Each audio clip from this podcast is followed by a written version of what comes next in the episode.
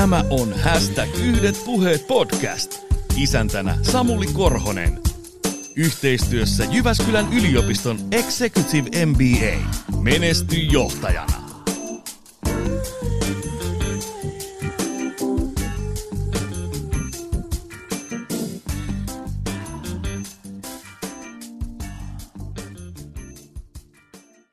Arvoisat hashtag Yhdet puheet podcastin kuuntelijat ja mahdolliset YouTube-katselijat, tervetuloa jälleen seuraamaan uutta jaksoa hashtag Yhdet puheet podcastista.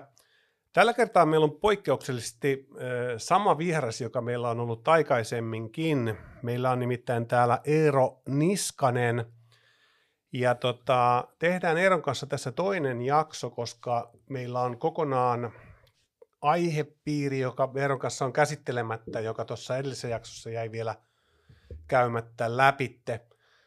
Jos haluat tutustua Eeron taustaan äh, farkkumaailmassa Beaversin kautta, äh, Flanaganin kautta, messujärjestäjäksi kautta Honkiton kafeen isännäksi, niin kuuntele aikaisempi jakso, jossa Eero on, Eero on mukana.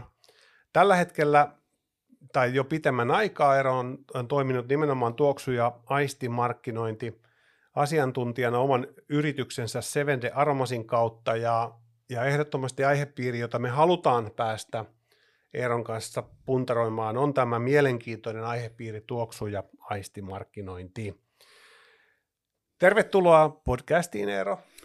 Kiitoksia, kiitoksia ja hei kaikille ja, ja tota, äh, mutta kuitenkin ennen kuin mennään siihen tuoksumarkkinointiin, niin me, me mentiin pitkä polku. Sulla on, sä oot ollut monessa mukana ja, ja tota, todella mielenkiintoisia tarinoita sun taustasta, jotka kaikki jollakin tavalla nivoutuu siihen myyntiin ja markkinointiin, kuten siinä edellisessä jaksossakin, jaksossakin totesin, mutta me pikkasen käydään vielä siellä, siellä ajassa ennen aisti- ja tuoksumarkkinointia. Meillä nimittäin kävi, kävi, kävi tota, tai jäi viime podcastia käsittelemättä oikeastaan semmoinen vaihe sun elämästä – johon liittyy tämä ravintolatoiminta. Me päästiin käsiteltyä toi Honkiton vaihe, mutta sen jälkeen sä oot toiminut vielä yrittäjänä ja päällikkönä kaivohuoneella ja sitten sun on ollut ravintolatoimintaa levillä.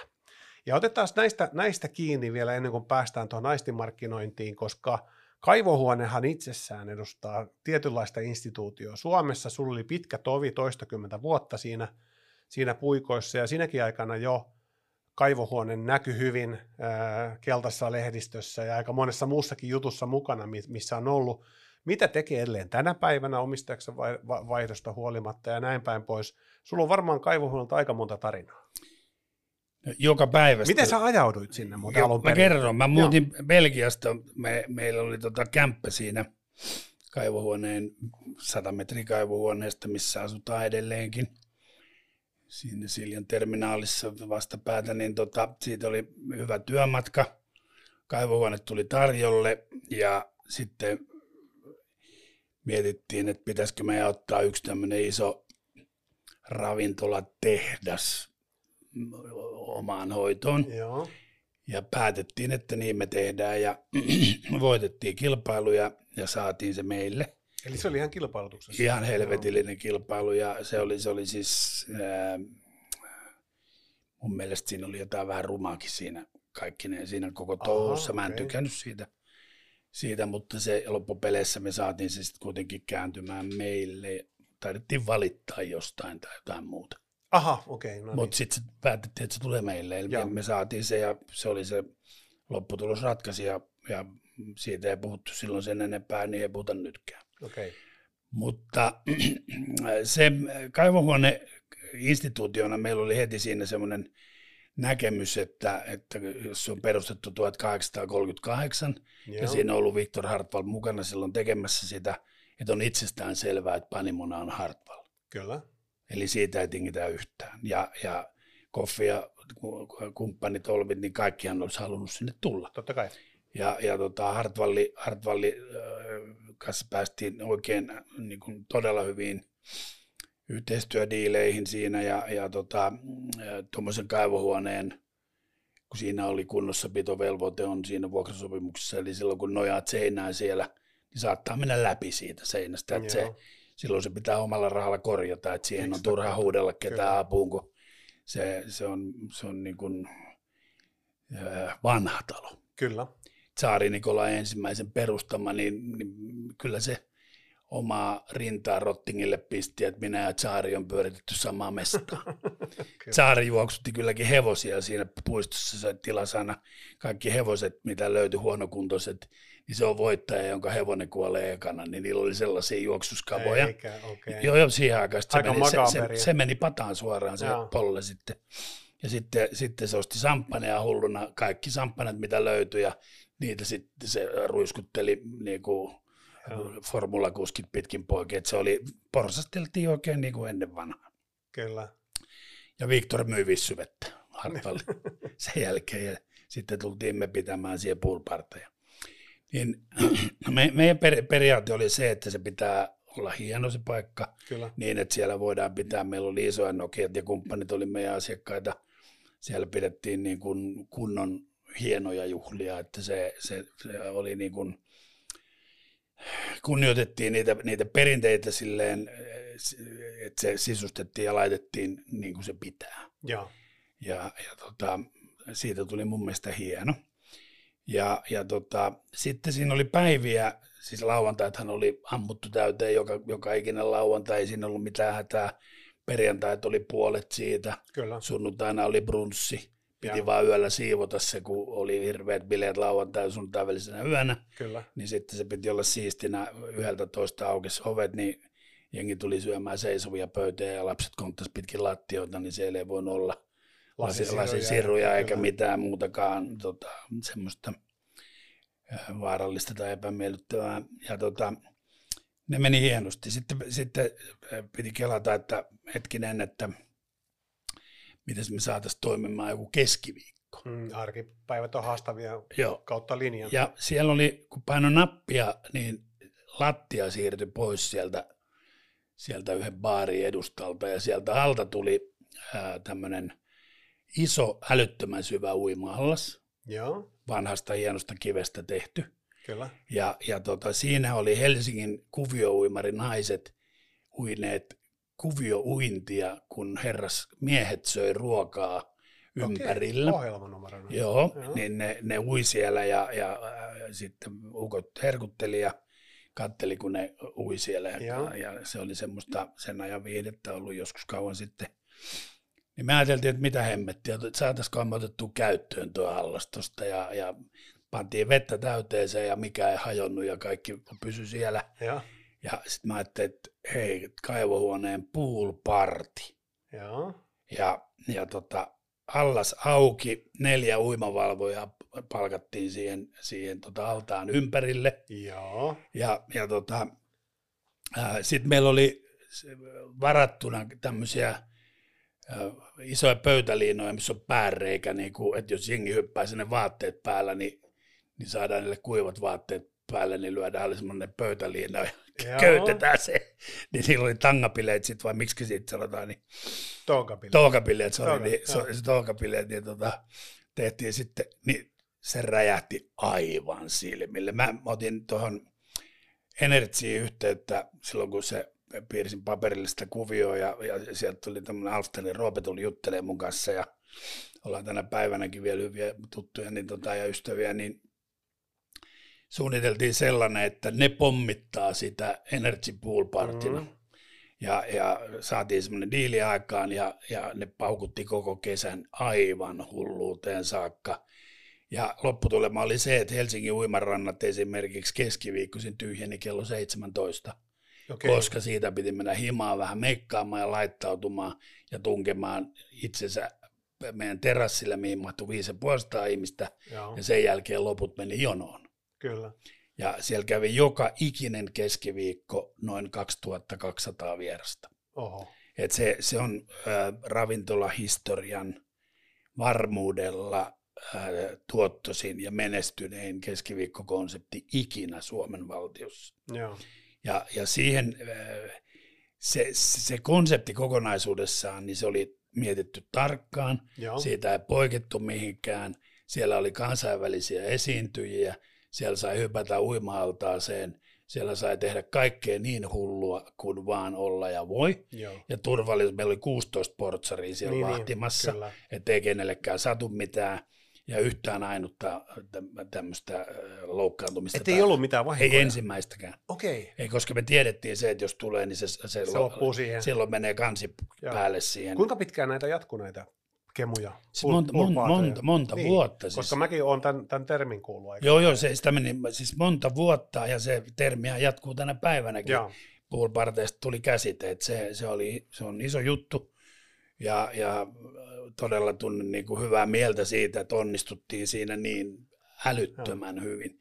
Eli Ho- Honkiton kesän oli semmoinen juttu, että piti lähettää meille postikortti, Joo, missä ilmoittautuu avajaisbileisiin, kyllä. niin me lähetettiin kaksi vapaa-lippua sinne Joo. kutsu, Joo, niin tehtiin joo, väärin kyllä. päin, siis tällaista kirjepostia, kun ei ollut, ei ollut meilejä, ei, Ei ollut ollut. tekstareita, ei ollut mitään, Ei ollut mitään vehkeitä, niin, niin jos muistat Tampereellakin, niin talo korttelin ympäri oli jonot sinne, Muistan, muistan. sinne, sinne avajaisiin, että se, se tota, me tehtiin vähän, sovellettiin vähän tätä suoramarkkinointia niin kuin, tehtiin interaktiivinen siitä, Joo. siitä, siitä, siitä, hommasta ja se puri todella kovaa. Kyllä. Voisi muuten purra tänäkin päivänä, että, että ei, Terveisiä vaan sinne Rauniolle, nykyiselle yrittäjälle, kaivohuoneelle, että siellä touhuillaan edelleen ja silloin pitkä, pitkä historia oli jo ennen teitä ja Kyllä, ja mä oon sitä odottanut, niin mun ikkunasta näkee siihen, niin mä odotan sitä jonon päätä siihen katolisen kor- tota, kirkon pihalle, niin tuntisi samanlaista mielihyvää kuin silloin aikanaan, että Joo. ei muuta kuin tekemään, vaan niin kyllä se siitä, kyllä. siitä lähtee. Mutta sitten, sitten vielä, ennen kuin mennään tuoksumarkkinointiin, niin sitten oli vielä Levin kausi. Et sitten lähtiin Lappiin tutustumaan siihen ravintolamaailmaan ja Levin kuuluisaa ravintolakatu. Joo, meillä oli tota, Arrani, äh, ostettiin siitä ensimmäisenä ja se, se on siinä hissitiellä ja se, tota, siitä tehtiin niin hyvä ruokapaikka kuin vaan koskaan voi tehdä. Et se, se oli ihan älyttömän hyvä, se oli huippukokit ja hyvä ruoka ja, ja tota, se oli erittäin laadukas ja mä olin yksi, yksi päivä kävelemässä siinä hissitiellä ja näin, että kahta alppitaloa rakennetaan, että siellä on neljä tilaa, mitkä vois, vois soveltua ravintolaksi. Ja päästiin yhteisymmärrykseen siitä, ja sitten, sitten tota, sinne tuli Harrani, Pistro, Castro, Kanttina ja Tango. Joo. Niin, niin, oli siinä ne ravintolat, ja sitten tehtiin vielä olutravintolat tsekki siihen puoleen väliin. Ja se, siitä tehtiin, firmankin nimi oli Hissitie Oy, ei kun tota, toi Levi Ravintolakatu Oy, Joo. Hissitiellä. Joo. Ja tota, sitten oli hauskaa, kun se, siinä oli semmoinen filosofia myös, että, se, että kun je- jengi soitteli toisille, että missä sä oot, no mä oon täällä ravintolakadulla. Mm, Eli si, siitä oli myös sellainen niin kuin, Käsite. käsite mm. että, että lähdetään ravintolakadulle bilettää, että siinä oli niin monta meidän ravintola, kaikki kuulu meille siinä kadulla. Että se, Oliko se osittain sama aikaa tämän kaivohuoneen? se oli nimenomaan suunniteltu niin, että kaivohuone on kesällä. Kesäpainotteinen. Joo, ja sitten Joo, jengi siirtyy näin. talveksi Lappiin. Joo, kyllä. Oliko se itse paljon siellä, siellä paikan päällä? Olin, mä, mä olin siellä, siellä äh, muun muassa surullisen kuuluisan tsunamin aikana, niin, Joo, niin tota, meillä oli henkilökunta asutta, asutaimaassa silloin just siihen aikaan, niin sydän syrjällään kuunneltiin niitä uutisia sieltä, että elääkö porukka vai ei, ja, ja onneksi jäi kaikki, kaikki henkiin siellä, että tota, ja se pimeä aika, mikä siellä Lapissa on yleensä se kaamosaika, Kyllä. niin, niin mä en pysty olemaan siellä. Että se on, okei, no niin. se, on, se vaatii niin kuin luonnetta. Se, se on niin pimeätä, että ei, etelän poika ei pärjää siinä.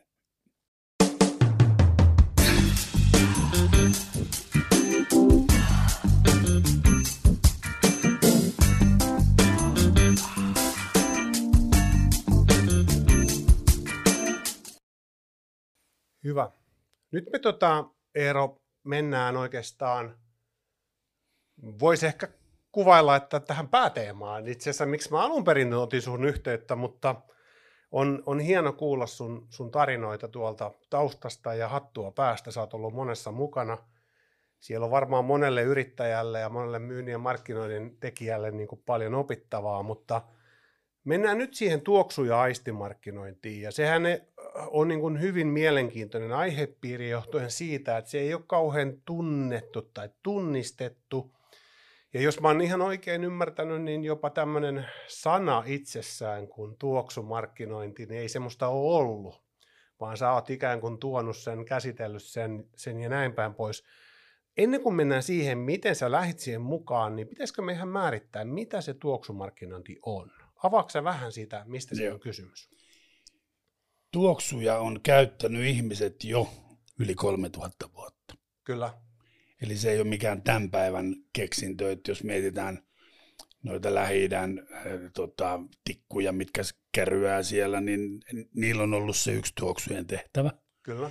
Tai itse asiassa kaksi. Niiden tehtävä on ollut poistaa pahoja hajuja, Kyllä. koska infra on... Eli korvata vähän niin kuin. Niin, koska tullaan niin kuin sen haisemaan, kun ei ole infraa, niin siellä on ollut aika varmaan napakat ja. hajut, niin ne käyttänyt sitä, että on parempi, helpompi olla siinä. Kyllä. Toisaalta on menty sitten siihen tuoksun syvimpään olemukseen, mitä, mitä niillä tota, on saatu aikaan, niin on ollut mielihyvä. Kyllä. Eli on luotu mielihyvää, siellä on syöty vaikka intialaista ruokaa tai, tai mitä tahansa, ja sitten siellä on se tikku kärynyt jossain, niin se on luonut vähän tunnelmaa lisää vielä siihen, siihen tilaan. Kyllä. No, Tä... miten tämä liittyy markkinointiin? Tässä on monelle markkinointimiehelle nyt yllätys. Okei. Okay tuoksumarkkinointi saati aistimarkkinointi on maailman eniten kasvava markkinoinnin muoto. Okay. Jokaisen mainonnan ihmisen, joka on millään tavalla tekemisissä mainonnan kanssa, tulee ottaa tämä asia huomioon ennen kuin on itse nurkassa. Koska jos et käytä aisteja tämän päivän tietotulvan ö, seassa, kymmenen vuotta sitten 15 vuotta sitten tuli 4500 viestiä päivässä. Kyllä. Nyt tulee yli 50 000 per nokka. Kyllä. Se on tehnyt sen, että aivot on ruvennut kuumenemaan ja nyt viimeiset tutkimukset kertoo sen, että aivot on ruvennut myös itse toimimaan suojellakseen sitä ihmistä, kenen päässä ne aivot on. Kyllä. Eli, eli jos ihminen kokee esimerkiksi negatiivisia – hajuja jossain tai semmoista olotilaa, että se on epämiellyttävä aistien vaikutuksen kautta. Kyllä. Liian kova musiikki, katupora, hajut, mitä tahansa, niin aivo kirjaa sen negaationa tuonne pääkoppaan.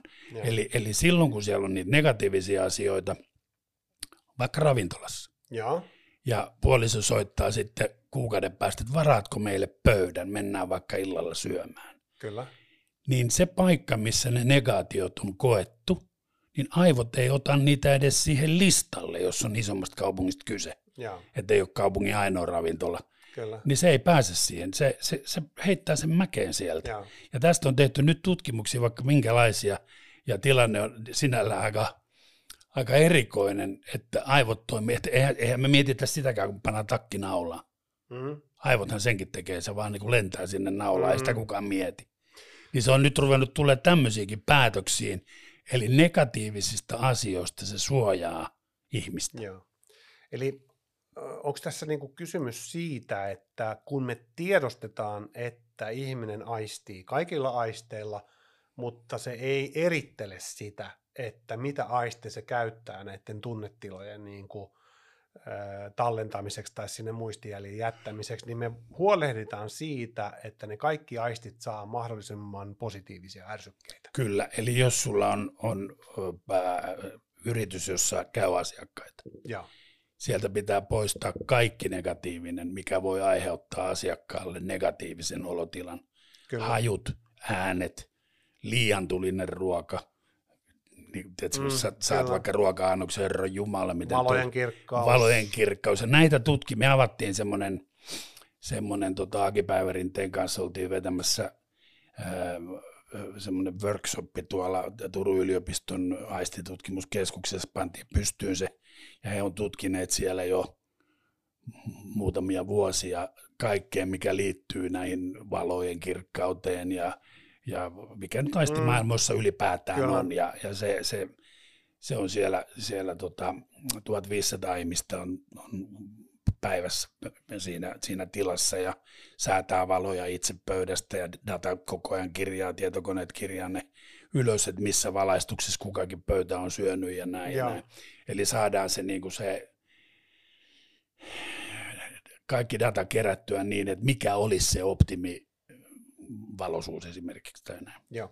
Mä kiusaan vähän vielä, koska, koska tarkoituksella, jotta tämä aukeaa, tämä, jotta tämä saa lisätietoa, tämä, niin kuin, tämä koko, koko käsite tässä ympärillä, niin nyt vielä kerran se liima siihen markkinointiin, että jos me nyt määritellään markkinointi sillä tavalla, että markkinoinnin tavoitteena on, on saada myyntiä aikaiseksi, eli lisätään myyntiä, Ää, siitähän markkinoista kysymys, jos puhutaan aisti- tai tuoksumarkkinoinnista tai molemmista – niin silloin meidän täytyy jollakin tavalla liimata se sitten vielä johonkin tiettyyn tuotteeseen tai johonkin tiettyyn palveluun. Miten se käytännössä tapahtuu? No esimerkkinä otetaan nyt ruokamarketti. Ja. Helsinkiläinen yliopisto teki tutkimusta kahdessa noin samanarvoisessa supermarketissa Helsingissä. Ja toinen, toisessa ei ole mitään aistimarkkinointia. Siellä soi jätkän humppa tai mm. mikä tahansa motorheadi voi soida siellä, Joo. sieltä kaiuttimista. Ja toisessa oli meidän tekemät äänitieteen maisterin vääntämät ääniteokset, kun on äänisuunnittelijan tekemä äänimaailma. Ja, ja sitten siellä on, on hyvin tarkkaan mietityt tuoksut. Ja, ja tota, sitten alettiin vertailemaan lukuja ja haastateltiin ihmisiä, ja oli tämä yliopistoporukka siellä. Ja tässä myymälässä, missä oli aistimarkkinointi käytössä, niin mentiin vasemmalta ja oikealta ohi joka ikisessä mittaus. Kohta, kohteessa, mitä ikinä mitattiin, niin, niin oikein niin kuin jättilujaa mentiin noin. Joo. Ja heräteostoprosentti parhaillaan oli, niin kuin, tai oli sen tutkimuksen kohdalla 66,6, ja me ollaan saatu aikaisemmin 59 aikaa, että se oli vielä noussut siitä. Normaalisti se pyörii siinä 24 prosentin luokkaa on ollut nämä ja aistimarkkinoinnilla 24-59. Okei, ja mä vielä kiusaan, tai, tai kaivelen, eli avaa vielä sitä, miten me liitetään joku tietty tuoksu ja joku palvelu tai tuote yhteen. Eihän se, eihän se varmaan välttämättä nyt, millä se heräte syntyy? Liimataanko me, että leipomo-osastolla on pullan tuoksua ja vai miten se tapahtuu? Ei, se pitäisi jokaisen teollisuusyrityksen oivaltaa myös. Ja. Eli silloin kun ää, kyseisessä pisteessä, missä heidän tuotteitaan on myynnissä, niin jos siellä on leipomo-osasto hyvä, se mm. tuoksuu hyvälle, siellä on hienot äänet ja muuta, niin siellä ei tarvitse suoraan nakittaa, että se on tämän ja tämän leipomon sämpylä, joka menee Kyllä. vaan siellä myydään niin pirun paljon enemmän sämpylää, että siellä kaiken menee kaiken. omat ja varastetut. Siellä ei saa tuntea semmoista kateutta, että nyt tuo pikkusämpylä eh, kauppiaskin tienaa Joo. meidän jutulla. Mitä sitten, koska niin, sun kyllä, sämpylät kyllä. on, sun pitää luottaa omaan brändiin ja sen makuun ja kaikkeen rapsakkuuteen, niin että se käy kaupaksi. Joo. Ja, ja sitten tota, se to, toimintajuttu, miten, mikä tässä toim, niin kun tuoksujen kohdalla varsinkin, niin, niin on se, että kun ihminen haistaa jonkun, sanotaan vaikka, vaikka suklaan tuoksun tulee siellä, ja siellä on suklaamuffissa ja tarjolla mm-hmm. ja kaikkea tällaista, niin se kun tulee sun nenästä sisään, niin se on tahdosta riippumatonta, sä oot vau, ihana tuoksu, Kyllä. mutta en syö suklaata, niin se kyseinen henkilö saa impulssi siitä ja ostaa esimerkiksi Berliinin munkkeja. Niin, niin. Aivan. Eli se, se itse päättää hänen etuaivonsa, se alkaa käsittelemään mitäs hyvää mä tänään ostan.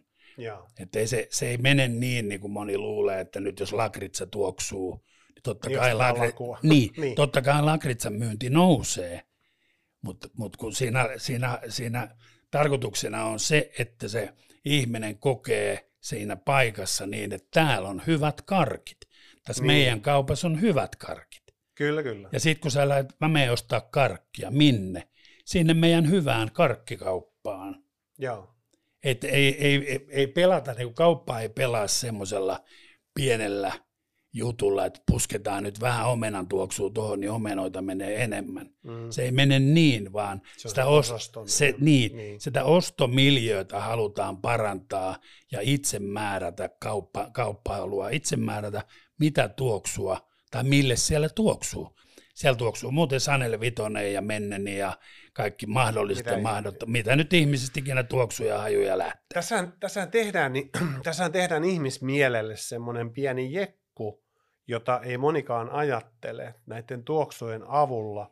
Ja se jekkuhan on toki positiivinen, ei siinä mitään niin kuin, sillä negatiivista, mutta, mutta eihän mieli erikseen käsittele, että tuotteethan on kaupassa pakkausten sisällä – eihän ne tuoksu. Ei, ennen tuoksu, nyt ei tuoksu. Niin. Nyt, nyt on pantu et, muovia siinä, kolme kerrosta joka paikkaan. Niin, niin. Eli, eli, eli ei sillä luonnostaan ole sitä tuoksua, vaan nyt se ikään kuin lisätään sinne, mutta asiakkaan mieli ei osaa käsitellä sitä, että se ei oikeasti tule niistä tuotteista, vaan se on olemassa siellä ja se herättää niitä herättää. Se osto, ostoviihtyvyyden parantaminen on tässä Joo. se avainsana koko tälle, tälle, tälle asialle ja se, että ne on kun moni aina miettii, että, että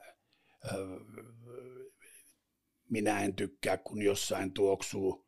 Tiedän tapauksia semmoisia, kun on saattanut mainita siitä, että, että tuolla kaupassa tuoksuu nyt vaikka hedelmä- ja vihannesosastolla. Ja sitten sanoo hetken päästä leipäosastolle, että ai että miten ihana tuoksu täällä leipäosastolla on tämä aito tuoksu. Mm. Ihan samanlainen. Siellä on paketeissa kaikki tavarat ja, to, ja tuoksumarkkinointi tekee sen tuoksun sinne. Kyllä. Ne, ne on kaikki Euroopan standardia ja lakien mukaisia hommia ja niillä halutaan tehdä siitä kaupasta viihtyisempi. Kyllä. Niin, niin eihän siellä kukaan niinku, tai varmaan joku valittaa, että on liian kirkkaat valot tai, tai äänimaailma ei nyt maistu, tai eihän koskaan kaikille kaikki asiat ole hyvin. Niin, Mutta niin, jos tehdään, kyllä. jos mennään tämän maailman kilpailun mukana ja halutaan oikeasti pärjätä, niin moniastisuus on sellainen juttu, että jos ei siinä ole mukana, niin varmasti et pärjää. Mitäs muita käyttömahdollisuuksia tämmöiselle on, on kun nämä sitten nämä ihan nämä perusruokakaupat tai, tai vastaavat? Eli miten tätä tuoksumarkkinointia voi hyödyntää? No jos mietitään tuoksumarkkinointia pelkästään. Puhutaan muuten kohta aistimarkkinoista vähän laajemmin. Precis, joo. Tuoksumarkkinointi, jos ajatellaan, niin, niin äh, jokainen yhtiö ja yritys päättäköön itse, miten laadukkaalta heidän tiloissaan tuoksuu.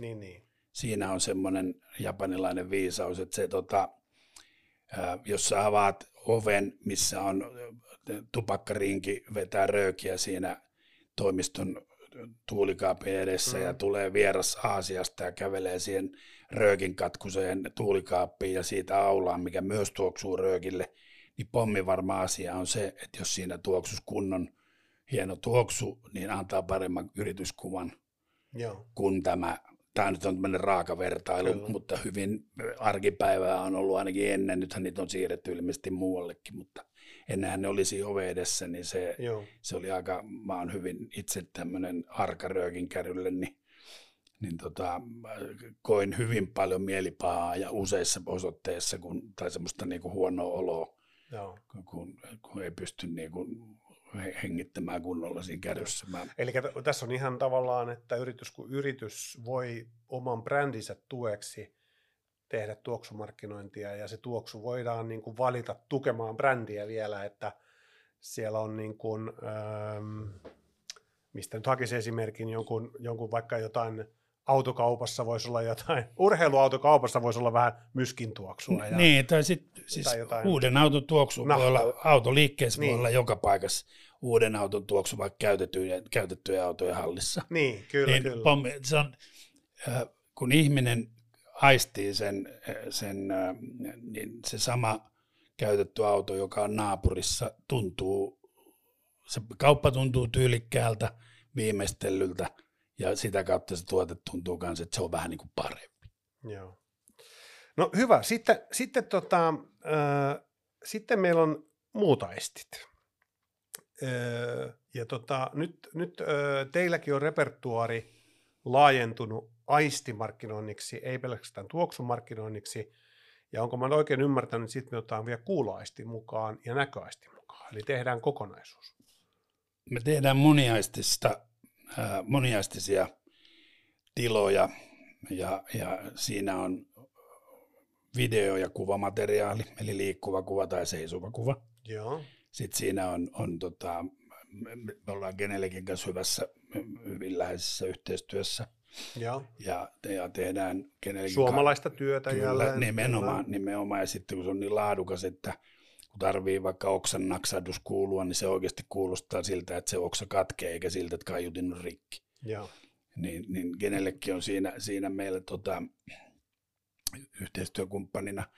Ja sitten sinne laitetaan hyvät tuoksut, ja, ja sitten voidaan vielä jopa maistattaa, että saadaan makuaistike, että siellä on niinku kuva, ääni, tuoksut ja makuaisti. Ei tuosta puuttu nyt enää, että joku tulee antaa hartiahieronnan, niin, niin se, samalla, niin, niin se, siinä se viideskin aisti. Sitten ei olisi huono tuolla jossain myymälässä, että Tätä se, samettista kosketusta. Näitä on näitä polvilleen mentäviä juttuja, niin siellä niin. voisi olla, että että kauppias tarjoaa viiden minuutin hartia hieron, niin. jos rouvalle käy, että saako hieron lentokentällä että kerran niin, törmännyt Euroopassa sellaiseen, niin, niin sain tuota hartia hieronnan ja, ja, se oikeasti niin kuin piristi mieltä siinä, hmm. siinä että se tota, mutta tässä kun puhutaan niin kuin moniaistisuudesta ja näin, niin se mitä silmä näkee, että jos on 200 pistettä niin kuin kaikille aisteille yhteensä, niin silmien osuus, näköaistin osuus on 58 per 200 hajuaisti on toisi tehokkain 47 per 200, kuuloaisti 45 per 200, eli nämä kolme aistia ovat 75 prosenttia, eli 150 pistettä per 200. Ja nämä, jos... Ja, ja, ja, ja, ja, ja kuulo ja, ja, ja tuoksu on, on yhteensä ihan, enemmän kuin näkö. Joo, eli 45 okay. plus 47. Joo. Ja sitten makuaisti on 35 Joo. ja tunto on 15. Niin Eli jos ostat hienon amerikkalaisen puhelimen, ja tota, Nimeltä mainitsematta. Niin, niin otat sen pakkauksen ja koskettelet sitä, niin se on harjattu se pahvi. Kyllä. Niin sä tunnet, että tällä soittaa niin ihania puheluja, tämä, mm. tämä tuntuu sormissa hyvältä. Tai jos ostat niiden läppärin alle tämmöisen metallisen telineen, niin se onkin karkea se pakkaus. Kyllä. Täällä on hyvää rautaa täällä pakkauksen sisällä. Joo. Eli he on vieneet sen ihan tappiinsa. Kyllä. Jutun. Kyllä. Ja, ja, ja tota, silloin kun näitä tehdään niin, että nämä on yhdistetty kunnolla, meillä on tulossa nyt mallisto, missä on, missä on kuva, ääni, tuoksu ja sitten siihen tulee maistatuskorit sillä tavalla, että voidaan, voidaan tota, tehdä niin kuin kuvamateriaalia tai filmi, varsinkin videomateriaalia, missä esitellään tuotetta ja, ja sitten ihmiset saa ottaa siitä itse palveluna niitä maistiaisia ja muita. Niin saadaan hyvinkin tehokas, niin tuosta on jo ympäri maailmaa tullut kyselyjä, että se, se ei millään tavalla ole vitsi tuo moniaistisuus, se on tämän päivän niin kuin, se on iso asia. Tällainen niin kuin maalaisjärjellä ajateltuna, niin toihan on tosi loogista. Mm. Eli tavallaan se, että käy, hyödynnetään tavallaan niitä mahdollisuuksia, joita joka tapauksessa ihminen kuljettaa tuossa koko ajan mukanaan. Jos, että... jos miettii pelkästään stressihormonia, kun ihminen tulee liikenteestä tämmöiseen markettiin, mm niin se ärtymys hyvin usealla ihmisellä on jo maksi- valmiiksi. Se on valmiiksi mm. siinä, että pitääkö mun lähteä nyt etsiä, missä se hiivapaketti tuolla on. Perkeleen iso kauppa. Niin, karmea markettia ja pitäisi olla potkulauta, että jaksaa liikkua. Mm. Niin kun sä tuut oikeanlaiseen äänimaailmaan ja tuoksumaailmaan, niin sulla tippuu hartiat alas niin kuin hyvin, hyvin nopeasti siinä. Ja sitten sulla ei hetken päästä olekaan kiire. Koska niistä äänimaisemoinnista, mitä, mitä meidän äänisuunnittelija tekee, niin niistä puuttuu tahti. Niissä ei ole mitään rytmiä. Aa. Ne on se vellot vaan siellä. Sä et mene mukaan siihen tavallaan. Sä et pääse okay. mukaan siihen, vaan se nimenomaan pysäyttää sen sun jyskeen siellä päässä, mikä on liikenteestä ja joka puolelta tulleet nämä, nämä tämmöiset jutut. Ja meillä on yksi kauppias, joka on hyvin kiireinen, niin se sanoi, että välillä tuntuu semmoinen, että tulee tatti otsaan toimistossa – niin hän menee hedelmä- ja vihannesosastolle seisoskelee vähäksi aikaa, niin sitten jaksaa taas painaa. Okay. Niin mieti sitä. Joo, se on aika hieno, hieno palaute. Miten hei semmoinen nyt, kun te olette tehnyt pitkä, koska te kauan, kauanko Me aloitettiin tehnyt? 2005 ja ensimmäiset toimitukset tuli 2006 ja sitten se, se tuli ranskalais-brittiläiseltä nämä ekat laitteet, ja siellä oli... Miten sä, miten sä niin pääsit tähän mukaan? Miten se... Mä olin Belgiassa, miten sä mä olin silloin Belgiassa, niin mulle tota, ehdotettiin sinne, tuli viesti, että kiinnostaako, ja mä olin jo silloin, silloin aikojen alussa sanonut, että millään me saataisiin tämä hengitysilman mukaan markkinointiin. Että tässä Okei. on niin paljon turhaa tilaa, että kun ei tuohon julisteetkaan tuohon ilmaan ei oikein, ei, ne ei pysy siinä. Että että, että olisi hyvä saada jotenkin niin kuin leijumaan tuoksuja tai jotain. niin mua nauratti sitten se, kun kymmenien vuosien päästä tarjotaan sellaista mahdollisuutta, että mä lähdin siihen samalta seisomalta. Eli ja, oot, kuitenkin tätäkin on tehty jo 15 vuotta. 16, 16 joo. Vuotta. Ja siis se, että, että mikä tässä oli äh, tota, upea juttu, niin mä sitten soitin Hollannin äh, tuolle jälleenmyyjälle, se oli se, se to, myi samaa tavaraa kuin me mm. Norman nimeltään, niin mä kysyin sitten Normanilta, että, että onko sulla näitä ja näitä ja näitä ongelmia? Sanoit, on. No menisikö tavarakaupaksi? Sanoit, niin paljon kuin niitä olisi. Mä sanoin, että voidaanko nähdä? Voidaan. Ja sitten me nähtiin mm. ja päätettiin, että me aletaan itse suunnittelemaan Euroopan niin kuin parasta tuoksulaitetta. Joo. Ja tehtiin se kanssa. Okay. Ja tehtiin niin kuin todella, todella monta vuotta yhteistyötä.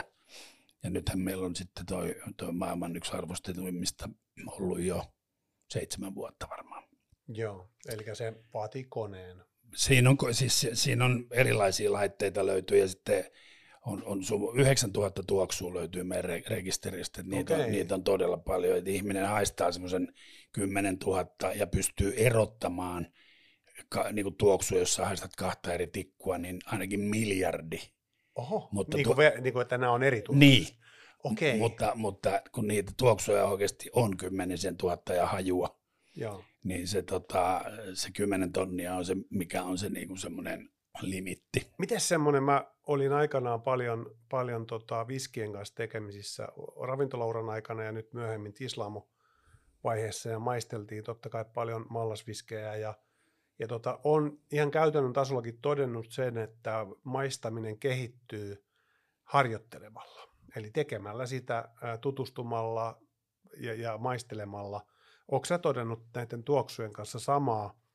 Ja jos oot, niin, niin on, onko, sä, onko sulle tullut semmoinen tatsi tuoksuihin, että nyt vaikka tässä Korhosen Samulin podcastitilassa, niin tänne sopisi tämmöinen ja tämmöinen tuoksu. Eli onko sulla nyt heti suoraan tavallaan niin kuin lääkettä tavallaan tarpeeseen Kyllä. tämän kokemuksen kautta? Se on mun ammatti nykyään ollut jo niin kauan, että se, niin. tota, kun mä kävelen mihin tahansa portti, porttikongin rappukäytävästä johonkin tilaan, niin, niin ensimmäisenä nokka analysoi kaiken, mitä siellä on. Täällä on lastulevy huonekalua vähän siellä.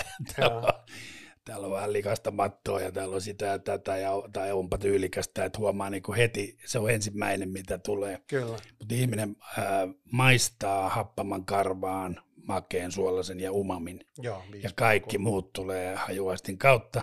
Eli jos sulla on hyvin kehittynyt hajuaisti, niin se maistuu se viski huomattavasti paremmalla. Kyllä, Kyllä. Eli se, se, niiden viskien aromit ja kaikki. Niin ja sitä, sitä, myös haistetaan, sitä ei vaan maisteta. Precis, se, se, se, kun moni aina sanoo, että, että turhaa hienostelua niin kuin nuuhkia noita ja näin, niin se ei todellakaan ole. Eli silloin kun sä haistat jotain tuommoista, niin anna sen aivon raksutella ja mieti mm. semmoista pyramidia, että tuossa nyt kärki on toi, ja hetken päästä sä huomaat, että katos vaan, täältähän löytyy tällainenkin keskiosa tuoksu, ja sitten löytyy vielä se pyramidin alaosa tuoksu, sinne tulee kolme yleensä niitä päällekkäin. Ja ihan sama asia on siellä maun puolella, että Kyllä. Se on niin kuin, sieltä löytyy jälkimaku ja se on, ja se on näin, ja, Joo. näin ja sieltä sitten löytyy, löytyy, sieltä maun puolelta tulee just nämä, ja ne on niitä hajuaistin kautta tulevia viestejä Joo. sitten ne, ne aivoilta, ne ne, ne. Annas mulle joku esimerkki nyt, että me ollaan tämmöisessä 12 neljän toimistohuoneessa, missä me tehdään podcastia ja muuta, että mitä, mitä tuoksua tämä tämä tila kaipaisi? Tai tuleeko sulla, onko tämä niinku oikea esimerkki? No, mulla on tuolla laatikollinen, niin mä otin mukaan noita joku sata pulloa erilaista vaihtoehtoa, mistä sä voit valita, mutta näin, tähän pitää laittaa joku, joku sellainen äh, raikas tuoksu sen takia, Joo. että täällä istutaan ja puhutaan pitkään ja, ja nyydytään, että esimerkkinä, niin, esimerkkinä voidaan sanoa, että ennen aikaa oli tuolla Las Vegasin kasinoilla, niin tuoksuu tosi vahva eukalyptus. Ja Joo. E- eukalyptus haisteltuna ki, tota, piristää enemmän kuin kahvi juotuna. Okei. Okay. Eli se oli se syy siihen, että se, se, se, siellä ei ollut mitään. Ja niin, sillä saatiin porukka pelaamaan. Pysymään hereillä. Niin, pysy, ne, nuku, niin ne, nuku, ne sai viinaa ja virkistyi siitä tuoksusta, ilmasta viinaa ja tuoksua. Niin se oli se, se oli se heidän juttu, mutta se on nyt ollut ja mennyt ne tuoksut, että – nyt tehdään sitten enemmänkin tällaisia, niin kuin, tehdään ihan kunnon tuoksusuunnitelmia, samalla kuin joku sisustusarkkitehti suunnittelee jonkun, että WC voi tuoksua joku, joko WC-raikastimille tai ne voi tuoksua tosi ylelliselle, että se, se on ihan kumpaa haluaa. Että tota, niitä, on, niitä löytyy.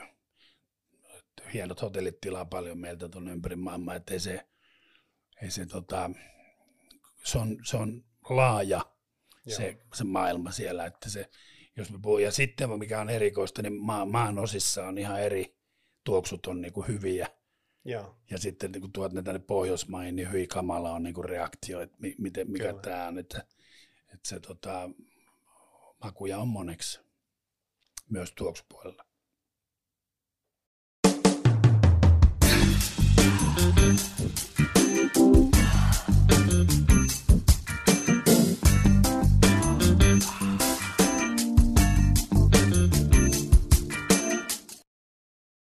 Hienoa.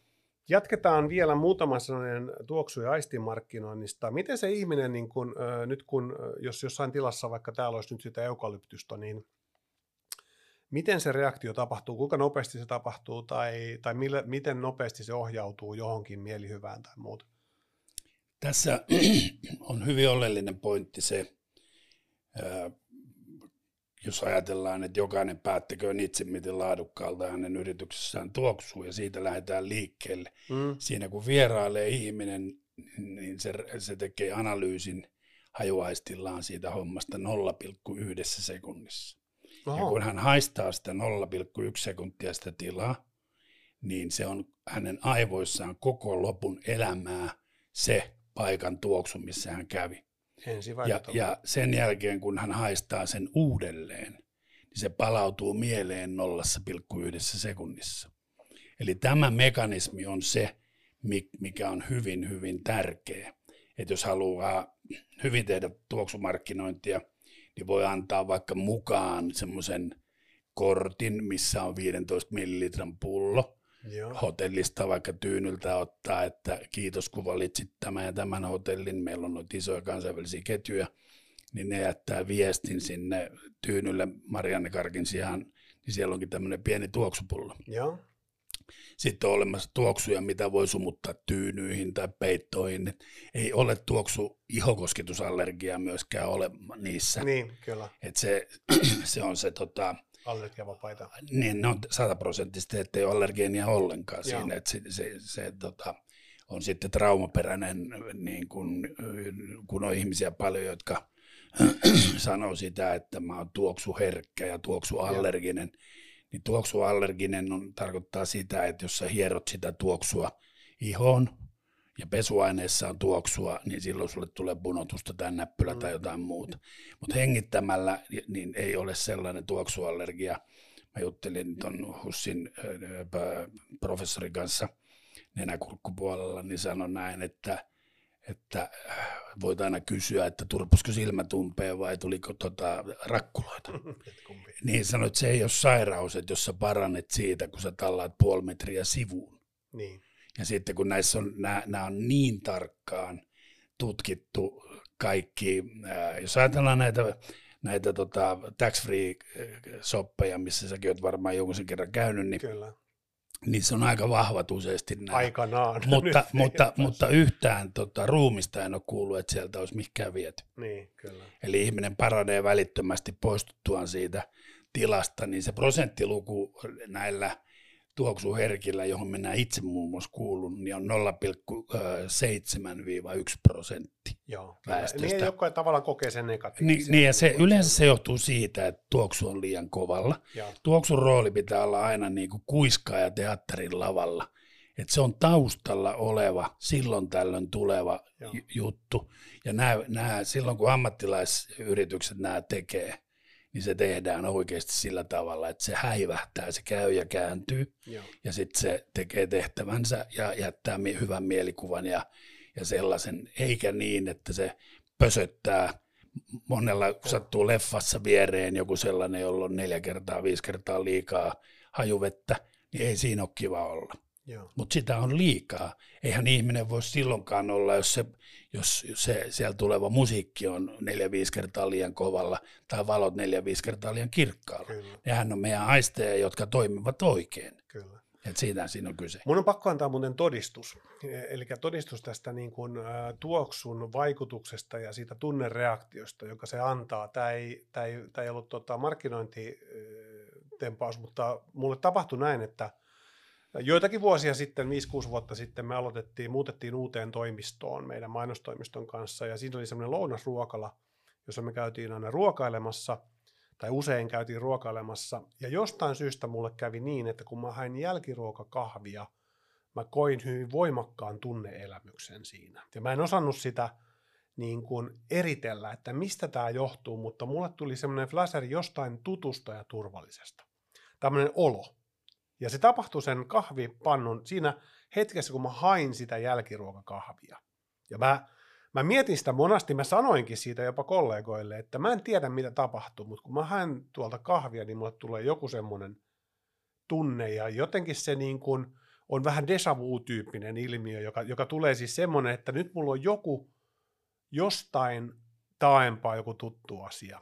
Ja mä sain sen sitten selville ää, jonkun aikaa myöhemmin, kun mä yksinkertaisesti tajusin, että se on tämä kahvin tuoksu. Se oli semmoista vaniljakahvia, jota tamperelainen tietty pahtimo tekee, ja jota mä olin itse keittänyt 20 vuotta aikaisemmin ravintolassa, missä mä olin töissä. Meillä oli semmoinen tapa siellä, että me keitetään päiväasiakkaille. Eli semmoisilla asiakkailla, jotka tulee päivällä, niin meillä oli kaksi kahvivaihtoehtoa. Oli se tavallinen kahvi ja sitten oli tämmöinen vaniljakahvi. Monet kävi juomassa sitä ja meillä oli sitä koko ajan siellä. Eli se aistikokemus, ja, ja ne oli kivoja päiviä rupatella asiakkaiden kanssa ja muuta. Se aistikokemus syntyi 20 vuotta myöhemmin. Mä en osannut ensin eritellä sitä, mä myöhemmin pystyin sen erittelemään, mutta ö, viittaa oikeastaan täydennän tätä sun viestiä sitä tuoksun vaikutuksesta. Tämähän ei olisi päässyt syntymään missään muussa tapauksessa, jos ei se olisi ollut täsmälleen se sama tuote. 0,1 jo, jo, jos, jos, se olisi, jos se olisi ollut joku tahan, mikä tahansa muu vaniljakahvi, mutta kun se oli se saman pahtimon, se täsmälleen sama, aromi, joka siitä tuli, niin se aiheutti tämän reaktio. Ihminen ää, tutkimus, varma tutkimustieto, ää, kahvi ja vanilja on kaksi rauhoittavimpiin kuuluvaa Noniin. tuoksua. ja. ää, johtuen siitä, että silloin kun sä oot konttailun lattialla, Mm. niin isoäiti ja äiti on kahvitellut niin, niin, ja sä oot haistellut siinä, sulla on ollut turvallinen olo, kun sä oot Joo. leikkinyt. Tai he on leiponeet ja siellä on tuoksunut vaniljaa silloin, Joo. kun ne on uunista ottanut niitä lämpimäisiä. Kyllä. Niin nämä molemmat tuotteet on sellaisia suomalaisen kulttuurin, missä me ollaan isoja, me ollaan maailman suurin kahvijuoja ja maailman suurin vanilja- ja jäätelön syöjä. Kyllä. Niin, niin tota, ää, ei ole mikään ihme, että, että sä oot kokenut desavuuta, kun se on ollut sun koko elämä ihan pennusta asti mukana se juttu sisältäen sitten vielä tämän vaniljakahviprokkiksen. Joo meilläkin on testejä, mitä me on tehty yöllä isolla autoliikkeellä, missä oli hirveästi tämmöistä aggressiivista käyttäytymistä, niin me lisättiin sinne joku kahvikoneen viereen semmoinen niin nelinkertaiseksi kahvin tuoksun määrä siinä asiakastilassa. Ja. Niin kahvin, ilmaisen kahvin määrät kolmin nelinkertaistu Kyllä. ja valitukset loppu kokonaan. Niin, niin. Ka- no, mitä muuta tarvii kuin kahvia? Niin, niin se, tota, se, se nähtiin siinä, että se, ne ei ole millään lailla niin kuin vitsejä, koska ne, ne on ihan meidän anatomia joka Joo. suhteessa, että miten me reagoidaan mihinkin. Että ainahan voi miettiä sitä, että mikä voisi olla tuoksun vastakohta, voisi olla hirveä haju. Mm. Alkaa niitä vertailemaan ja laittaa ne janalle Joo. ja ajatella, että mitä tapahtuu. Ääni tai hiljaisuus, hiljaisuuskin on ääni. Mm ja jos sä mietit, totaalinen hiljaisuus on, se on niin, niin. Eli jos mietitään sellaista, että sulla on kaupassa semmoinen äh, suunniteltu taustamusiikki, missä vesi vähän lorisee ja mm. tuuli vähän tuivertaa, kaikki ne, mitä on meidän selkeytimessä, jokainen tuntee ne äänet, tai sä paat sinne sellaisen jytkeen tai motorheadin tai mm. mitä tahansa semmoista, joka rassaa, niin sitä taas voit verrata siinä, panna ne siihen janalle, että mihin kohtaan liukuri menee, Kyllä. kumma haluat valita. Et se, se, se tota, Sama koskee ruokaa, ruoan tulisuutta tai suolaisuutta tai mitä tahansa näitä, niin taas paat sinne janalle, niin huomaat, että hetkinen, aistit oikeasti määrää meitä eikä me määrätä aisteja. Kyllä. kyllä. Se on, se on niin kuin sellainen, mikä on totta. Hei, nyt me mennään taas äh, Eero eteenpäin ja, ja tota, nyt jos joku on jaksanut kuunnella se meidän edellisen podcast-jakson ja nyt kuuntelee tätä toista, niin voidaan todeta, että sä tullut monessa mukana ja kuten mä alkuun totesinkin, niin siinä on se yhteinen liima ja tekijä, sä oot aina myynyt ja sä oot aina ollut markkinoissa mukana. Ja tota, seuraava pikaosio onkin se, että mä luulen, että sun kokemuksella minä ja varmaan veikkaa, että moni kuulijakin haluaisi kuulla muutaman semmoisen avainasian näistä asioista.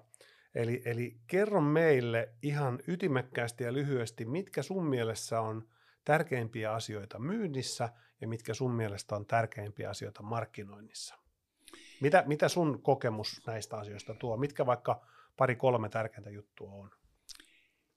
Ensinnäkin, kun aletaan miettimään sitä, että mitä myydään. Hmm. Onko se ylipäätään sun juttu, mitä myyt? Jos sä alat myymään katukiviä, niin onko se sun juttu? Ei varmaan ole. Eli että sun pitää, sun pitää olla sellaisessa, ää, sellaisen tuotteen kanssa liikkeellä, mitä sä lähdet ilolla tekemään joka päivä, että tämä on, tää on niin kiva tämä mm. homma ja sun naama nauraa ja sulla on hieno fiilis, kun sä, sä soitat, että täällä on, täällä on Samuli terve, mm. että mulla on todella hyviä juttuja täällä tarjolla, että, että näin. Pitää uskoa itse. Sun pitää itse uskoa siihen juttuun, että jos ei se ole sun homma, niin älä edes yritä. Joo. Eli koita keksiä jotain muuta, heti se tuoteryhmä niin kuin on se vaateala tai, tai makeiset tai mitkä hyvänsä, mutta niin, että sä koet sen sellaiseksi, että sä et ole mikään tilausten kirjaaja, vaan sä oot sellainen ihminen, joka, joka oikeasti haluaa esitellä niitä ja tehdä kauppaa ja näin päin pois. Joo. Siitä on toinen hyvä sääntö siinä kohtaa, että kotkat lentää kotkien joukossa. Eli jos sä lennät väärässä, väärässä lintuparvessa, niin pieleen menee. Mm. Eli sun pitää uskoa ittees, olla arvostaa itseäsi niin paljon, että sä voit äh, ottaa mistä tahansa ovenkahvasta kiinni. Yksikään ovenkahva ei ole kylmä tai kuuma. Mm. Se on sun ovenkahva, mistä sä menet sisälle, sovit ne aikaisin ja, ja menet tapaamaan ihmistä ja, ja rintarottingilla kerrot, mitä siinä on. Älä lupaa ikinä mitään liikoja, lupaat vaan sen, mitä sä oikeasti tiedät, että se juttu, juttu tota, pystyy niin kuin, pystyt pitämään puhe siinä asiassa. Ja se, että, että, että tämmöisissä ylipäätään näissä myyntipuolen jutuissa varsinkin, niin, niin väkisin muodostuu jonkunasteisia ihmissuhteita pitkäaikaisia. Mä oon nyt 42 vuotta tehnyt. Kyllä. Niin mun tämä ihmismäärä ja ystävän määrä, tuttavia on tuhansia. Mm. Ystäviä on viisi. Kyllä. Et se, se, että niitä tuttavia niin jos sä saat ne hyviksi tuttaviksi sellaisiksi, että morjens, morjens, tuu hmm. ihmeessä tänne, niin huomattavasti helpommin aukeaa ovet, sulla on referenssejä, että hei muuten tehdään sen kanssa, senhän sä tunnetkin hyvin, mm. voinko tulla sulle näyttää, totta kai sä voit tulla, jos sielläkin kerran on. Kyllä. Niin se, se tota, ja tämä verkkohan muodostuu silloin, jos sä olet jollain alalla, niin se verkko muodostuu, kasvaa, kasvaa, kasvamistaan, mutta jos sä vaihdat katukivistä salmiakkiin ja niin päin pois, että viskiin. Ja, niin se vähän alkaa alusta. Sitä. Niin se joka Joo. kerta alkaa alusta. Eli, eli jos pystyy erikoistumaan jollekin alalle, niin aina parempi. Joo. Et ei, ei se sun elämästä tee rikkaammaksi se, että kirjoitat sä tilauksen makeisista vai katukivistä, mutta sun pitää osata se laji siellä, tuntee oikeat ihmiset. Ja ei pidä antaa periksi. Pitää ottaa haasteena se kylmäkahva, että tonne mä meen. Mm-hmm. Mitä voi, mikä on pahinta, mitä sulle voi tapahtua kylmän kahvan kohdalla? Sä löydät itse siitä pihalta se kahvan vierestä niin. ja meidän autolle ja huomasit, että voi hemmetti soiko, mm. että taaskaan mä en päässyt. Niin ajat seuraavan paikkaan. Niin, mm. ja tuut soitat kuukauden päästä uudelleen, että mä oon nyt korjannut tämän homman tässä ja mm. mulla on puhdas paita tänään, että saanko mä tulla. Kyllä. Ja tuu nyt sitten, kun oot noin pirus itkee.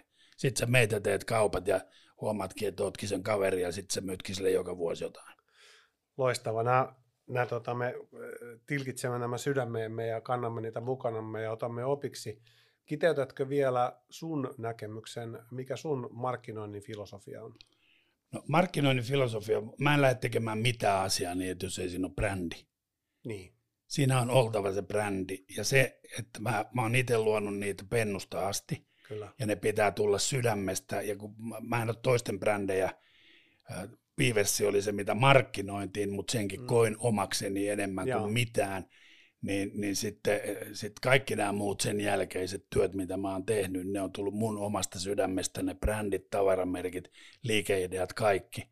Ja, ja sitten mä, mä, oon, mä oon mennyt, mä en tiedä onko ollut jopa liikaa tunnetta mukana siinä, siinä hommassa. Mutta Mut ilman tunnetta ei kyllä synnykään mitään. Ei, niin, että se, tota, se on ollut mulle hyvin tärkeä asia, se, se että, että on ollut, ollut tota, se brändi kohdallaan. No sitten jos, jos sä osaat analysoida niin sitä brändiä, että että onko tämä liian kallis, onko tämä oikea hinta, ne kaikki tämmöiset analyysit sun pitää osata tehdä, että ne kaikki peruslainalaisuudet on kunnossa siitä, mitä tuotetta sä ikinä myytkään. Mm. Siinä on turha mennä yrittää myydä mitään, joka on kolme kertaa liian kallista. Eli te- tekee semmoisen taustatyön, että katsoo, onko mitään menestymisen edellytyksiä tälle tuotteelle. Jos se on ylihintainen, niin unohda koko juttu. Tänä mm. päivänä on maailman tavaraa täynnä, ettei niin. se se, se ei tule onnistumaan. Et, ja sitten se, että et, et edelleen se kotkat lentää kotkien joukossa, jos sulla on semmoista tuotte, tuotteistusta vara saada tai suunnitella, mikä on ainutlaatusta, niin sen markkinoiminen on erittäin paljon helpompaa. Ja tänä päivänä se, se, on, se on tuolla net, netissä on valtava Kyllä. potentiaali siihen, siihen markkinoinnin niin kuin, maaliin viemiseen – ja, ja sitten erittäin tärkeitä on ne hyvät ihmissuhteet ja kaikista suurimmat kaupat tapahtuu face to face. se, se on ihan turha kuvitellakaan, että nettikaupalla teet mitään miljardikauppoja Suomen maassa ainakaan. Mm. Eli se, että sit jos myyt jollekin JC Penille jenkkeihin tavaraa, niin anna mennä. kyllä, kyllä. Hei, kiitos näistä. Otetaan tähän jakson, jakson loppuun sanaleikki. Mä sanon täältä sanan ja, ja kerron mulle lyhyesti, mitä, mitä tota sana tuo sulle mieleen. Ensimmäinen sana on arvot. Hyvin tärkeitä kaikki arvot. Vastuullisuus. Se on tätä päivää ja hyvin tärkeää myös.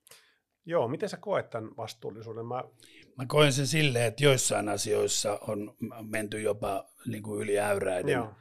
Eli, eli, eli maltti on valttia kaikessa, mitä tehdään. Et me, se maapallon niin kuin tänään valmiiksi saaminen ei varmasti meiltä onnistu, että, mm.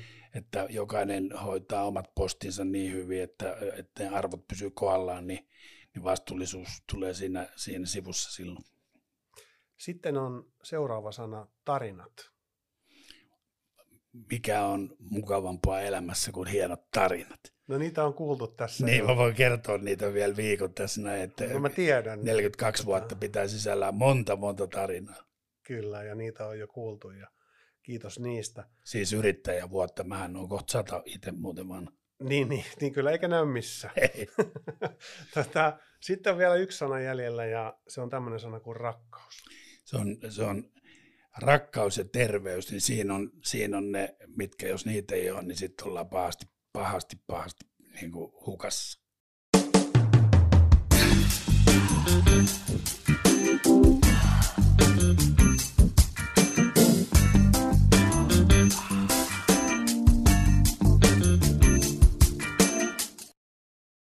Hyvä. Nyt me ollaan tehty miehen työ tässä ja kahlattu sun pitkä historia ja tausta ja menty syvälle tuoksumarkkinointiin ja aistimarkkinointiin ja, ja tota, sitten me ollaan saatu hyviä oppeja myynnistä ja markkinoinnista, kiitos siitä. Muutama sananen Eerosta tähän loppuun. Meistä, meistä olisi kiva kuulla susta itsestäsi hieman ja, ja tota, ensimmäinen kysymys, joka kysyn kaikilta vierailta, niin miten tavoittelet onnellisuutta? No se on, aika lailla se onnellisuus tulee sieltä rauhan kautta, että jos tota, jos on semmoinen niin kuin, vähän ravihevoseen taipuvuutta niin, että sä et osaa ajatella asioita, niin vaikka että perjantaina kun paat oven kiinni, niin se loppu se työhomma siihen. Mm. Sun pitää osata, että täältä sängystä mä en voi mitään näille tehdä. Sun pitää osata relata ja uskoa mm. siihen, että kaikki muuttuu hyväksi ensi viikolla tai seuraavalla. Että ei pidä mennä liian, liian tiedät sä, antaa mennä ihon alle minkä asioiden. Mutta toihan on pirun vaikeeta. Se on siis toihan on, toihan on tosi vaikeeta. Nyt juttelen tässä sanotaan nuoremman polven edustajien kanssa, jotka ei saa nukuttua öisin, kun asiat kaatuu päälle. Vaimo heräilee öisin. Itellä, jos on ressi päällä, niin sä kellaat öisin. Ja just tämä ajatus, miksi mä mietin tätä nyt, kun mä voit tälle tehdä nyt mitään. Että oppis päästään siitä. sellainen, sellainen niksi. Mä juttelin psykologin kanssa, Saksasta lennettiin himaan. Siellä asuva tota, suomalainen psykologi, niin ollut siellä jo 30 vuotta vai mitä se oli ollut, niin sanoi, mä kysyin, että kun ei meinaa saada unta millään, että mi- mitä mun pitää tehdä. Sanoin, se nyt on vaikeaa. Mm. Mietit yhtä asiaa ja pysyt siinä. Niin mä oon miettinyt Markkasen vapaa-heittoja. Eikä oikeasti. No joo, niin mä nukahdan saman tien. Mä lasken ylhäältä alaspäin 50 niin kuin nollaa kohti niin Vapareita. Mikä on tymp... siis mikä voi olla puuduttavampaa kuin koriksen vapari, Niin, vapaa kyllä. No saman Siellä ei veskari heilu, siellä ei, Ei. ole mitään, se kun heität sinne pussiin sitä palloa. Se on vähän niin kuin moderni tapa ajatella, kun lampaa typpii aina. Joo. mun No niin, mielestä. lisää vinkkejä, lisää oppeja. Tämä on ihan mahtavaa. Tota, eli rauha, rauhallisuuden kautta löytyy. Hartiat onneksi. alas, uskokaa tai älkää, parempi päivä on huomenna. Kes, keskity, fokusoi asioita ja sillä selvä. Mutta jos alat höyryymään ja sekoamaan ja meuhkaamaan Mm. ympäri huushollia, niin mitään ei tule. Mites tota, sä käsittelet sitten, elämässä on, väki, on ylämäkiä, on alamäkiä ja, ja tota, tulee haasteita ja tapahtuu vakaviakin asioita. Miten sä käsittelet tämmöisiä haasteita, mitä elämässä tulee vastaan? No nyt kun alkaa ikää olla 63 on mulla nyt. Et, tota, Okei, no kävi sekin nyt sitten ilmi. Että se, ai, se, oli, pa, se, oli, pa, se oli pakko kertoa, koska mä oon aika nuorekas vielä, niin, Niin. tota, niin, niin ei jengi saa väärää kuvaa. Niin totuus on se, että nyt tässä ikäluokassa tulee hautajaiskutsuja enemmän kuin näitä tota, varpajaiskutsuja. Kyllä. Ja se on vaan osattava tämä elämän niin kuin, malli sisäistää itselleen, että, että arkkua kohti kaikki mennään. Sua Mhm. kohti Herran, niin mä kuljen, sanotaan näin. Ja tota, ää, sen, kun oivallat ylipäätään sen, ö, mistä jo äsken sanoin, sen rauhallisuuden ja sen rauhan tekemisen, kaikki tällaiset, niin sä osaat käsitellä itseesi ja, ja, ja vaikeita asioita yhtä lailla. Mulla on ollut äh, tota, aivokasvi ja kaikkea tällaista, niin tota, ne on vaan painittava yli ja periksi ei saa antaa.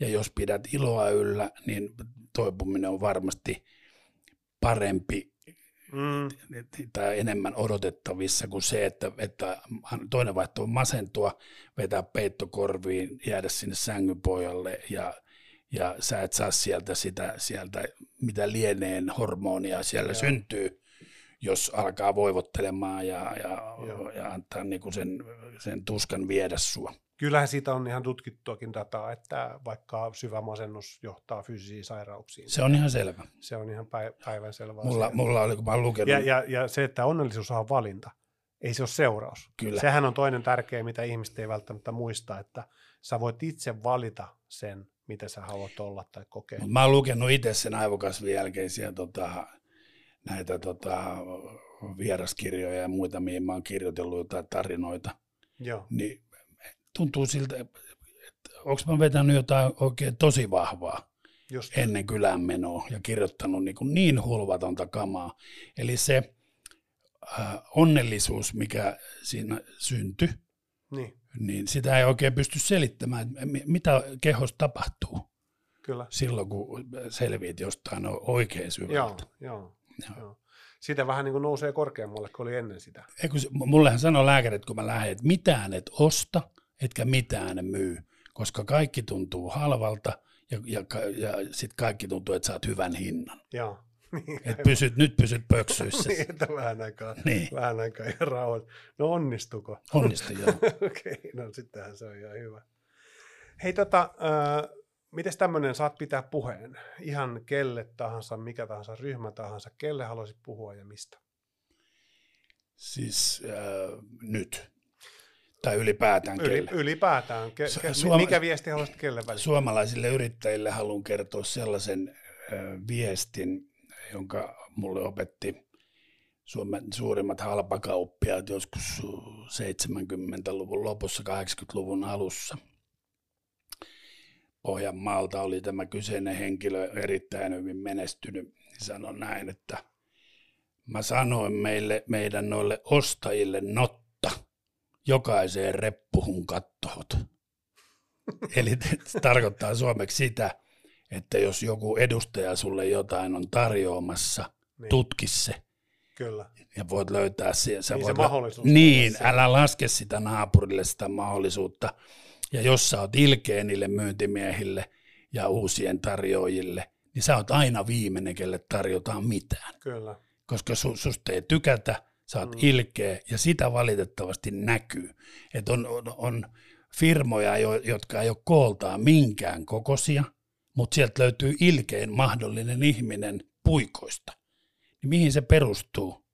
Niin sitä mä en suosittele kenellekään, että Mm. et, et jos niinku ventovieraille, jotka soittaa, olkoon vaikka lehtimyyjä, Mm. älä ole ilkeä sillä, ei se sulla mitään pahaa tee. Niin, kyllä, kyllä. Ehdottomasti samaa mieltä. Ja sitten tässä vä- väkisinkin tulee ajatus mieleen, että onko sillä ilkeällä ihmisellä ja pienellä firmalla niin korrelaatio, että, että se varmaan sitten pysyykin pienenä. Niin, tämä oli tämä iso halpakauppias, niin se sanoi, että hän saa kaikki parhaat tota, Niin tarjotaan e- erät niin. ostaa, kun siellä on aina edustajille kahvit ja leivät ja ka, tiedätkö, pöytäkoreilla. Joo, kyllä, kyllä, sinne on hyvä tulla. Niin, ja aina pääsi sisään, aina sai esitellä, koskaan ei sanottu, et tule.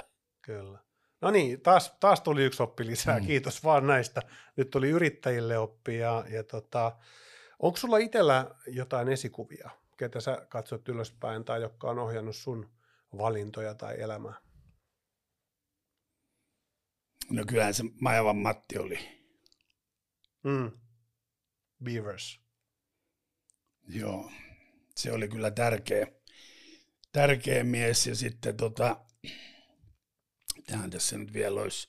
Sitten on ylipäätään tuo vanha, vanha kauppiaskaarti, ketä tuolla on, niin kyllä niillä aika kovia, kovia neuvoja löytyy niiltä ukoilta, että, että semmoista niin kuin yksittäistä, yksittäistä tota, hetkinen, kun mä oikein mietin, kuka voisi olla. No aistimarkkinoinnissa on Martin Lindström on ilman muuta tanskalainen kurru, se on, se on kova äijä. Öö,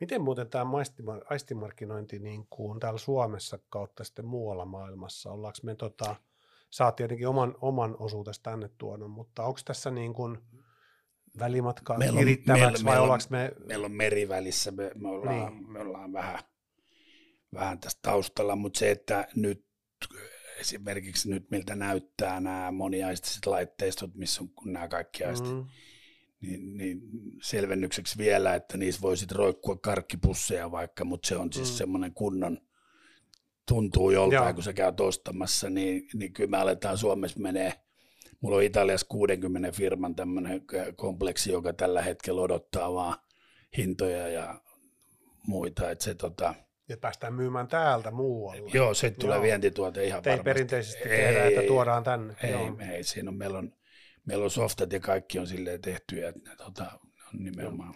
Anteeksi, mä muuten karkasin aiheesta, koska Joo. meidän piti pu- puhua susta ja ohja- ohjailin taas, mutta on itsekin kiinnostunut tuosta tuosta tuok- tuoksumarkkinoinnista, mutta niistä esikuvista oli, oli tota puhetta ja, ja tota, mainitsit sieltä sitten Beaversin yrittäjän ja vanhoja, vanhoja kauppiaita. Ja, mutta sitten, sitten vielä semmoinen kysymys, että mitä sulla, onko sulla itsellä jotain vielä, mitä sä haluat saavuttaa? Mitä sä haluat vielä nähdä? Sä oot niin monessa ollut mukana, että mitä puuttuu? No, tässä nyt mitä on meneillään nämä isot uudistukset, Joo. niin jos ne menee kovaa, niin niistä tulee se, se oikeasti se, niin kuin se lippulaiva. Joo.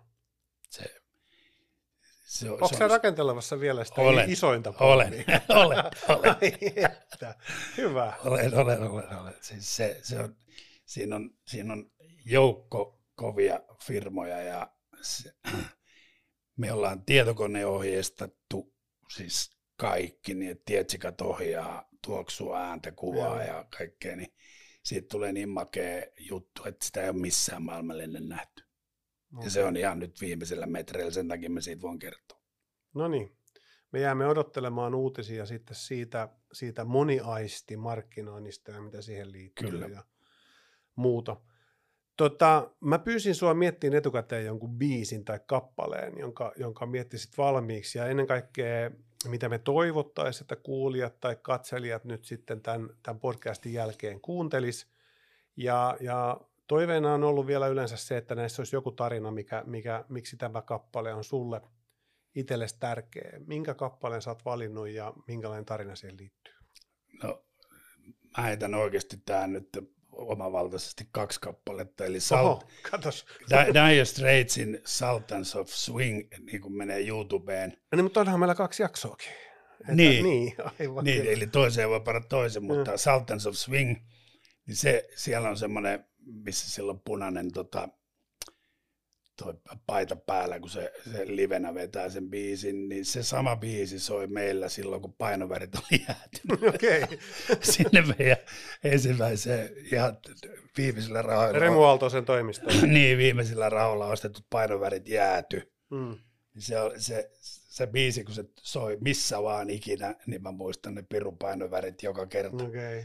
Et silloin meidän, kun oli halki ne pöntöt ja kaikki meni niin kuin päin seinään, niin se, se ja sitten toinen on semmoinen Dr. Feelgood, ja sitten siinä on YouTubesta, kun kaivaa, niin at Kursaal, niin siinä on sen meidän ajan tota, kiertueen, onko siinä neljä biisiä, Joo. niin siinä näette sen, minkälaisten veitikoiden kanssa meikä Manne joutui niin kuin, tai sai pyöriä, koska se oli kovinta tämmöistä klubimusaa, mitä, mitä vaan voi olla. Et siinä on hyvä katto, kun Vilko vähän rentoutuu, niin tota, se on aivan, aivan niin kuin murhaavaa. Joo. Eli toive biisinä oli Dire Straitsin Saltas on Swing ja sitten tosiaan Dr.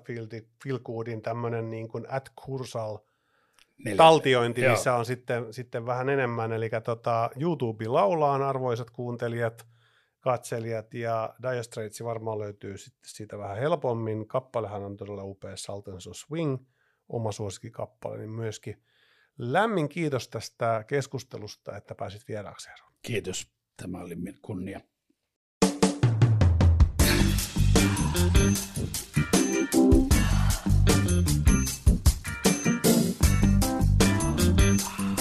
Ohjelman tuottaja Propaganda Consulting.